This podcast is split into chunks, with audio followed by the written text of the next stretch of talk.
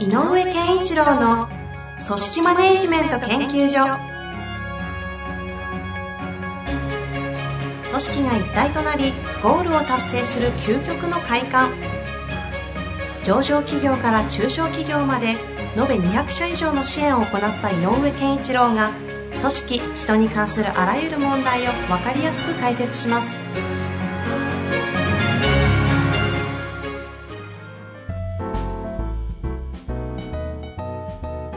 こんにちは、遠藤和樹です。井上健一郎の組織マネジメント研究所。井上先生、本日もよろしくお願いいたします。よろしくお願いします。さあ、今日はですね、前回、目標管理制度。そうですね、評価制度ね。はい、マネジメントバイオブジェクトですかね。の話をしていったんですが、今日は評価はい制度の質問がいくつか来てるので、はい。まあちょっとね、せっかく流れなんでまとめてというか、はいはい、いいですよ。いいろいろとやっていきたいと思いますので、はいまずは、はい、いきたいと思います。一つ目。いきますよ。はい。仮に評価制度を導入するとするならば、うん。どういうタイミングが良いのでしょうか？社員に抵抗があるような気がしております。ということですね。はい。あの、社員に抵抗があるような気がしてるっていうのが、なぜかっていうと、点数つけられる感覚が嫌だっていう感覚だと思うんですね。で、うんうんえっ、と、な、多分この会社は、そんなに、えっ、と、ある意味の差がついてない、えー待遇処遇に、若干、まあ、経験、えー経験とか年功的なところが、ベースになってやってんじゃないかなと思います。はい。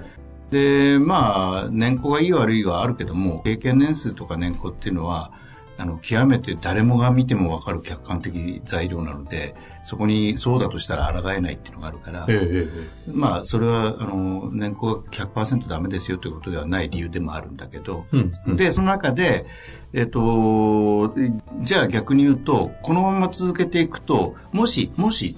えっ、と、いい人とか悪い人とかに、こう、ちょっと差をつけたいなっていう気持ちが、もしこの人が起きたとする、はい経営者が。はいはい。そしたら、その差がなんでつくのかっていう理由は明らかにしないと、今度は、あの、えっ、と、不満が出るよね。うんうんなので、何を見て、どういう基準で評価して差が出てるかどうか。つまり差がつかない制度をやってんなら、評価制度は入れなくてもいいっていうのが極端な話。うん。うん。でも、やっぱり差をつけたいってみんな思うし、頑張ってる人にあげたいし、優秀な人材を確保するために高い給料をそこで捻出したいってなると、やっぱり頑張ってる人に、えーより優秀な人により高い給料にしたいとなれば、何かの尺度が必要になる。そうすると、えっ、と、社長が、の中には尺度があるんだけど、言語化されてないと、えーそれが何なのかが意味がわかんないので、うんうん言語化が大事なの。何を、どういう点を見て、どういう基準、どういうえー人に対して、こういう、えっ、と、優遇したいかとか、こういうことをやってくれないと困るとか、求めることを明言語化しないといけないので、評価制度が大事だというよりはうん、言語化が大事。ほで、言語化がされたら、それは同時に評価制度の項目になれるはずなので、評価制度のスタートになるんじゃないっていう。う。その言語化というのは、行動的な話なの？えっ、と、行動もあるし、場合によっては、あ明らかに成果というものとして期待する成果はこれですよって場合もあるし、役割としてこういうことができるですよ、できることですよっていうこともあるし、それはもう限られてる。で、あの、例えば、えっ、と、知識、技能が、で、それを語るうん仕事もあるだろうし、うんそれはもう職種によって違うから。なるほど、なるほど。うん、だから何を、何を見てるのかっていうことが、えーあるんであれば、それで何回も言うように、その、その、それの差に、えっ、と、差によって処遇の差が生まれるということを、えーやろうとするんであれば、言葉として明確に示してあげないといけないので、だったら言語化しましょうん。う。のがタイミングだから、規模ではない。はあ。じゃあ別にそこに差がなくて、うん。ある種、フラットに同じで、うん。皆さん納得してるんだったら別にいらないよ、いらないと思あの、変に評価制度入れるよりも、まあ、例えば社長なんであれば、うん人数、まあ、10人とか20人ぐらいであれば、それぞれの関係性はある程度作れるじゃないですか。納得性があって、要は、1対1での年俸ベースでの話ができて済んでて納得できてんだったら、これはありみたいな感じなそう。それはだから、あの、要は理由がわかるから。でなぜ、えーと、私はそういう給料なのかが分かるし期待されてることも分かるし何をすればいいかが分かってるコミュニケーションも取れてんなら、えーと、評価項目ということで評価する必要もない。うん、どういうことか。うんでも、大体、そうそういう意味で言うと、社長が、優秀な社長でも、もう20人超えてくる、30人ぐらいになってくると、一人じゃ全部追えなくなる。まあ、そうですね。時間的に全部コミュニケーション取れなくなるので、はい委ねなきゃいけなくなるから、そしたらお同じ基準でここだよっていうのを示さないといけなくなる。まあ必然的に差をつけなきゃいけないし、という前提もあった上で、評価制度が必要になるということですね。あとは、あの、社員に対してやってもらいたいことが明確になって、なぜならばこの会社はこっちに向かうんだから、だからこういうことをやってくれなきゃ困るんだっていうのが明確であれば、もう早めにそこだけは言語化して、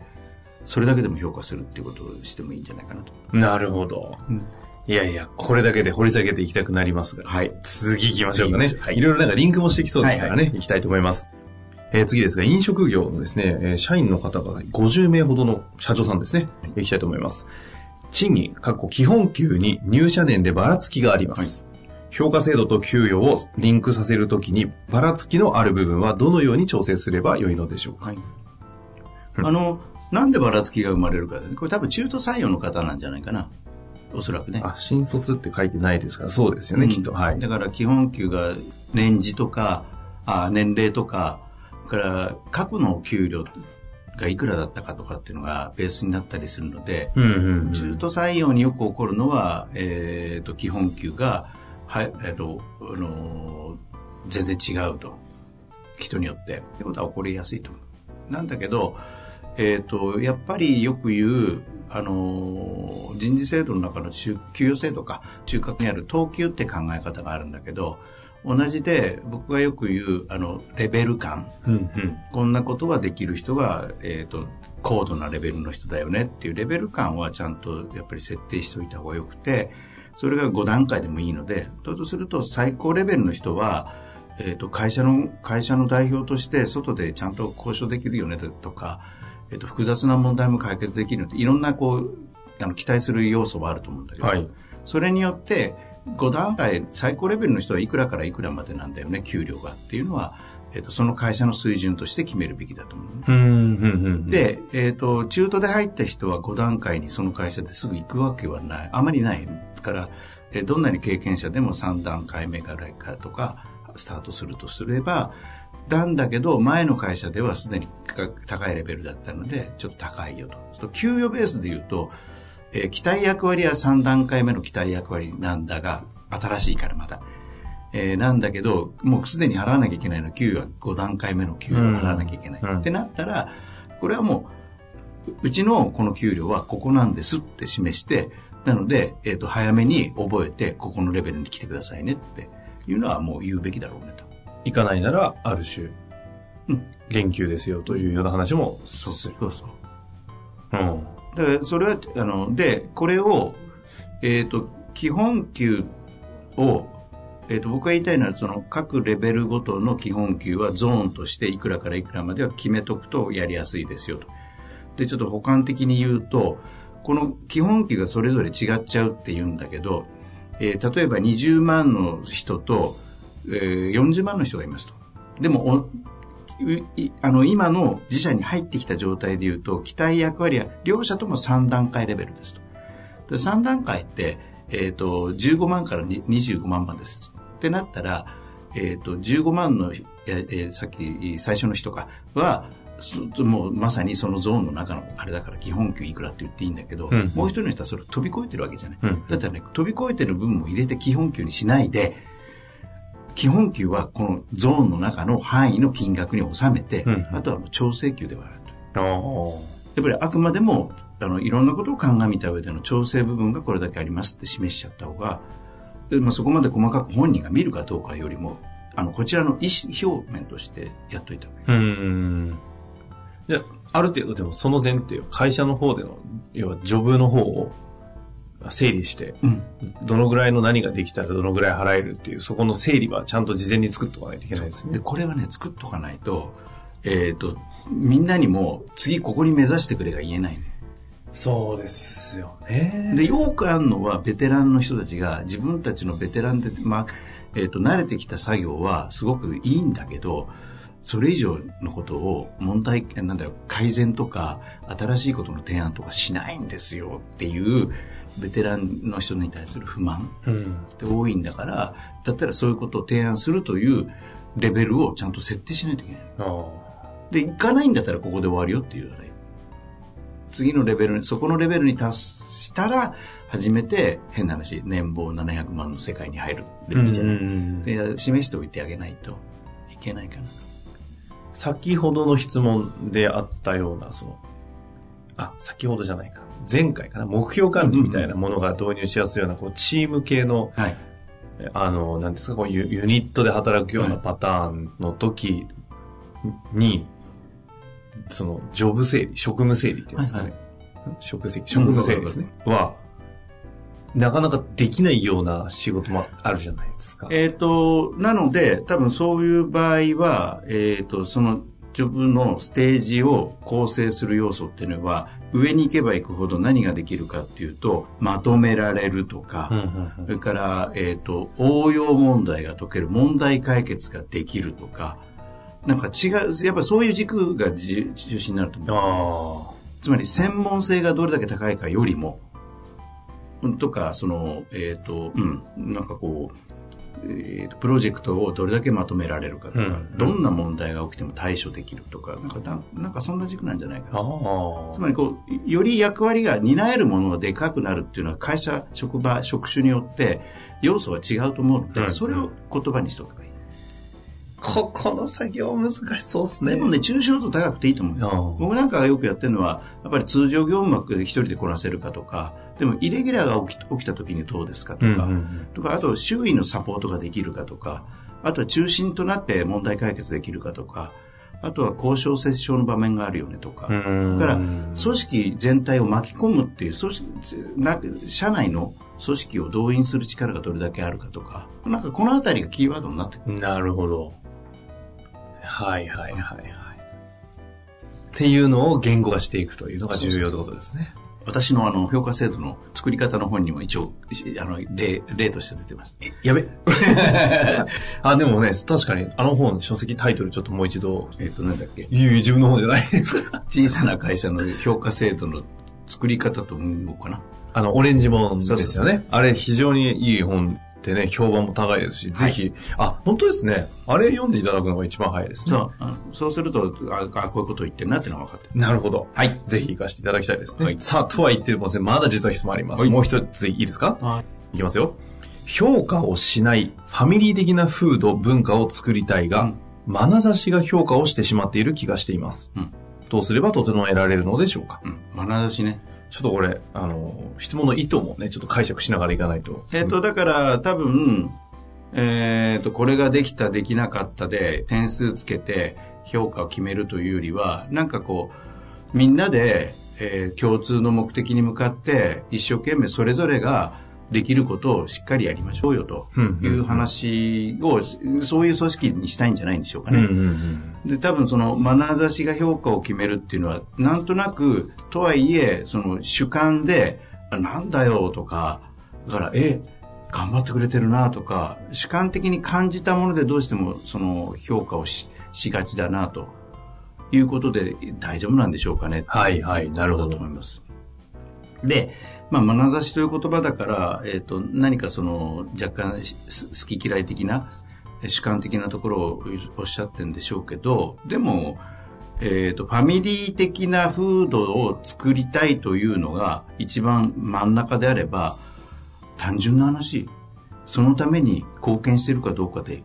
評価すればいいんじゃないって思うけどね。ああ。評価をしないというよりも、うんそういう働き、そのやり方ができてるかを評価する。で、もし評価ってあんまり少し抵抗感があるなって言うんであれば、えっ、と、評価でそれぞれの人に、例えば点数を5段階でつけるとか、じゃなくて、えっ、と、ある意味、表彰するような感覚で、そのファミリー的な風土をみんなで一生懸命目的に向かって、えっ、と、和気あいあいとみんなで頑張るんだということを、に、えー非常にこう役立ってくれた人を、えっ、と、なんていうのプラスで加点して評価する。うんうんうん。だからマイナス評価をしない。で、そういう加点、加点ポイントだけあった人に対して、今年は誰々さんに、がこういうことをしてくれたので、今年は、例えばだけど、えっと、ボーナスの部分でこれだけ反映しますでもいいし、うん逆に言えば表彰でそれはしてもいいし、そういうことで、えっと、みんなに、えー期待していることを、あの、伝えた方がいいんじゃないかな。つまりこう、こういう風土を作りたいって言ってんだから、こういう風土を作ることに頑張ってるということに対して、ちゃんと焦点を合わせてあげないといけない。うん。先ほどあの評価制度を作るの差をつけたいときに、うん。そうそうがタイミングって話ありましたよね。同じだと思うんですよね。ファミリー的な風土を作っていく中で別に差をつけなくて、ある種ファミリーとしてみんな一緒でいいじゃんっていう感じでうまく回ったり風土が作れていくなら、ある種なんていうんですか、開示できしてしまえばいいので、そう。評価いらないとかって考えもありなんですかね。だからそういう時はむしろ表彰制度とかをああ、うん逆にね、そっちの方で。今年は誰々さんがとても、えっ、と、こう、あの、こういうことをやってくれて助かったんで表彰しますの方がいいと。でもその仕組みで極端にそこまで行くんであれば、そのう上の人間というか上の方も同じ境遇になってもらわないと。納得いかないんですよね。だからそういう意味で言うと、評価じゃないので、えっ、と、表彰なので、360度表彰の投票で表彰する。ああ。本当に360度やってる中小企業の社長さんで本気でやってるところって社長の役員報酬開示するじゃないですか。そう。あれもうなんか、グーのでも出ない腹のね、見せ方ですけど。あれそうやると360度やってるところは、あのーあれ、えっ、と、経営に対する評価、社長評価もちゃんとあしてるからね。そうそうそうあの、社員が。いや、で、本当にすごい時、社員さんたちが、いや、社長もっと役員報酬もらってくださいよ、とかいう、すげえ会話だな、みたいな。あ、あれがは360度成り立つ成り立つ条件というかね。うん。まあでも近い感じですかね。そうそうなんで方が目指してるのは。うん、だからその眼差しっていうのもね、なんかこう、えっ、と、そこに込められてるのはなんとなくこう、感じた主観、感情みたいなもので思わず評価しちゃうよってことなんだろうけど、なんでその感情、主観が動いたかっていうことが、冒頭目指しているファミリー的風土を作るということに、とリンクして起こってる感情であれば、これは主観といっても大事な、えー、と基準なのよね。なるほどですね。人人人的価値に対する人材価値に対する主観なので、うんそれは大事なことですというわけでね、評価制度、給与制度系をですね、ちょっと横串でやってきましたけども、これあえてまあここにじゃあ言いたかったことはっていうのもね、ちょっとあの、面白くないのでね。はい、けどなんか面白いですね。うん。こう横串でいろんなヒントああったと思いますし、私は前回の目標管理から一気通貫して、なんかいろんなヒントをいただきましたので、いはいや、これ何回聞いたらもう、なんかいろんなヒント、つどつどいただけそうな回でしたね。いろんな方がいるからね。ねえですね。ちょっとこういう、必要なとこだけど。たまにこういうやり方しましょうか、あいいですね。いいですね、このはい。横串系。いや、ぜひね、またこのお話を聞いて、はい。いろいろありましたらご質問お待ちしております。はい。というわけで、井上先生、本日もありがとうございました。ありがとうございました。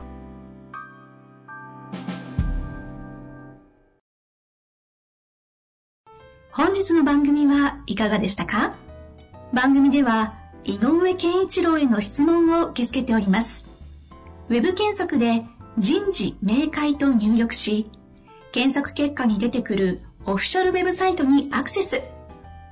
その中のポッドキャストのバナーから質問フォームにご入力ください。また、オフィシャルウェブサイトでは無料メルマガや無料動画も配信中です。ぜひ遊びに来てくださいね。